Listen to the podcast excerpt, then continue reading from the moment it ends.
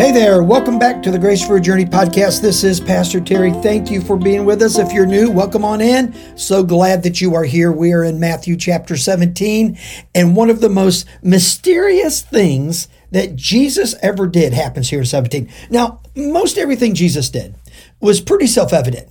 When he healed someone, we're told in the Bible time and time again, he healed and did miracles so people would know that he was the Christ, Son of the living God come to earth to save mankind from their sins. So every miracle he did was to validate his divinity. So we get that. But now this situation has perplexed theologians and Bible readers for years. So so let's look at it because there's some things here that are that are pretty clear and I think will be encouraging to you. So Matthew 17 beginning verse 1 the uh, I'm going to read the whole passage about 8 verses and then we'll talk about it. Uh, starting in verse 1 now after six days jesus took with him peter james and john his brother and led them up to on a high mountain by themselves and he was transfigured before them. Now, what does that mean? Well, the Bible goes on and says, His face shone like the sun, and his clothes became white as light, almost translucent is the idea.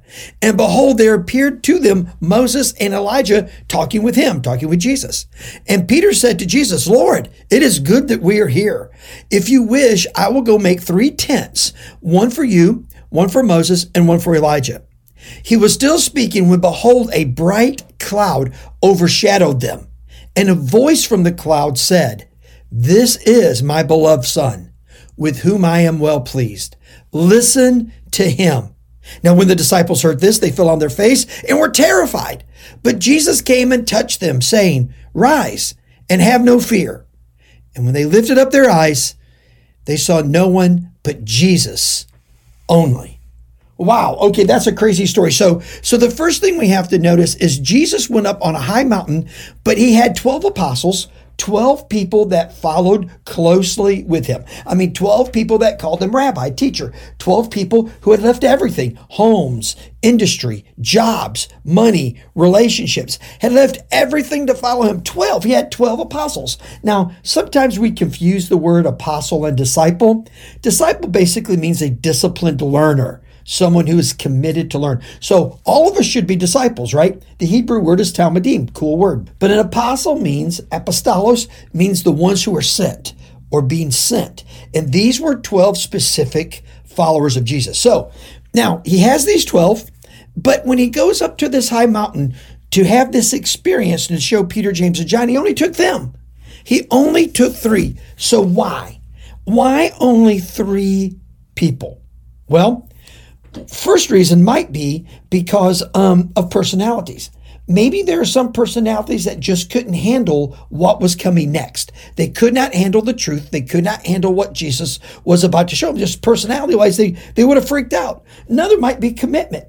Even though all these people, uh, these 12 were committed at a certain level, maybe, and we don't know, maybe Peter, James, and John showed a little bit more commitment.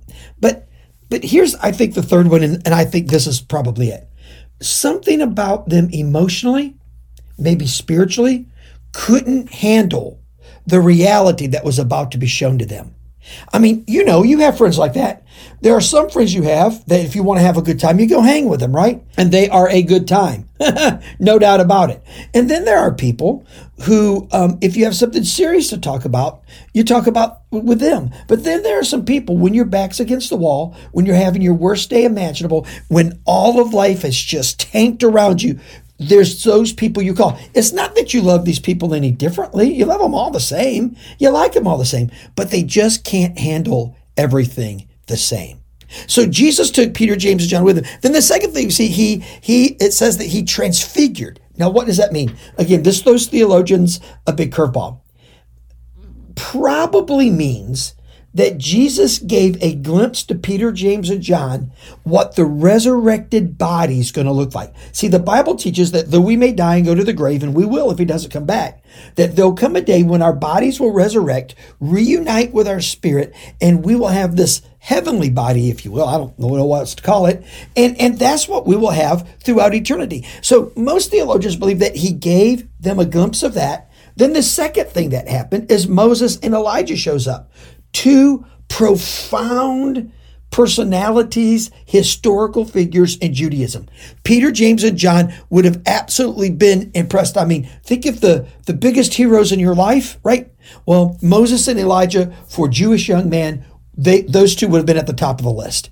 And so they come talking to Jesus, paying homage to Jesus, showing that Jesus has authority. And then the third thing that happens, a voice from heaven comes and says, This is my beloved Son, in whom I am well pleased. God had done that before. He had done it at Jesus' baptism. And here he does it again. Why? Because he wants the world to know, and eventually the world would know, that Jesus is the Christ, the Son of the living God. Man, I don't know what you're facing today.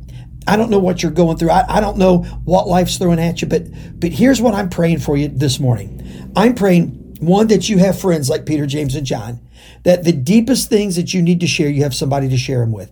If you don't have friends like that, man, I'm praying God brings those friends into your life without a doubt. And then, second, I pray that you know Jesus and know him in fullness as Lord, Master, and King.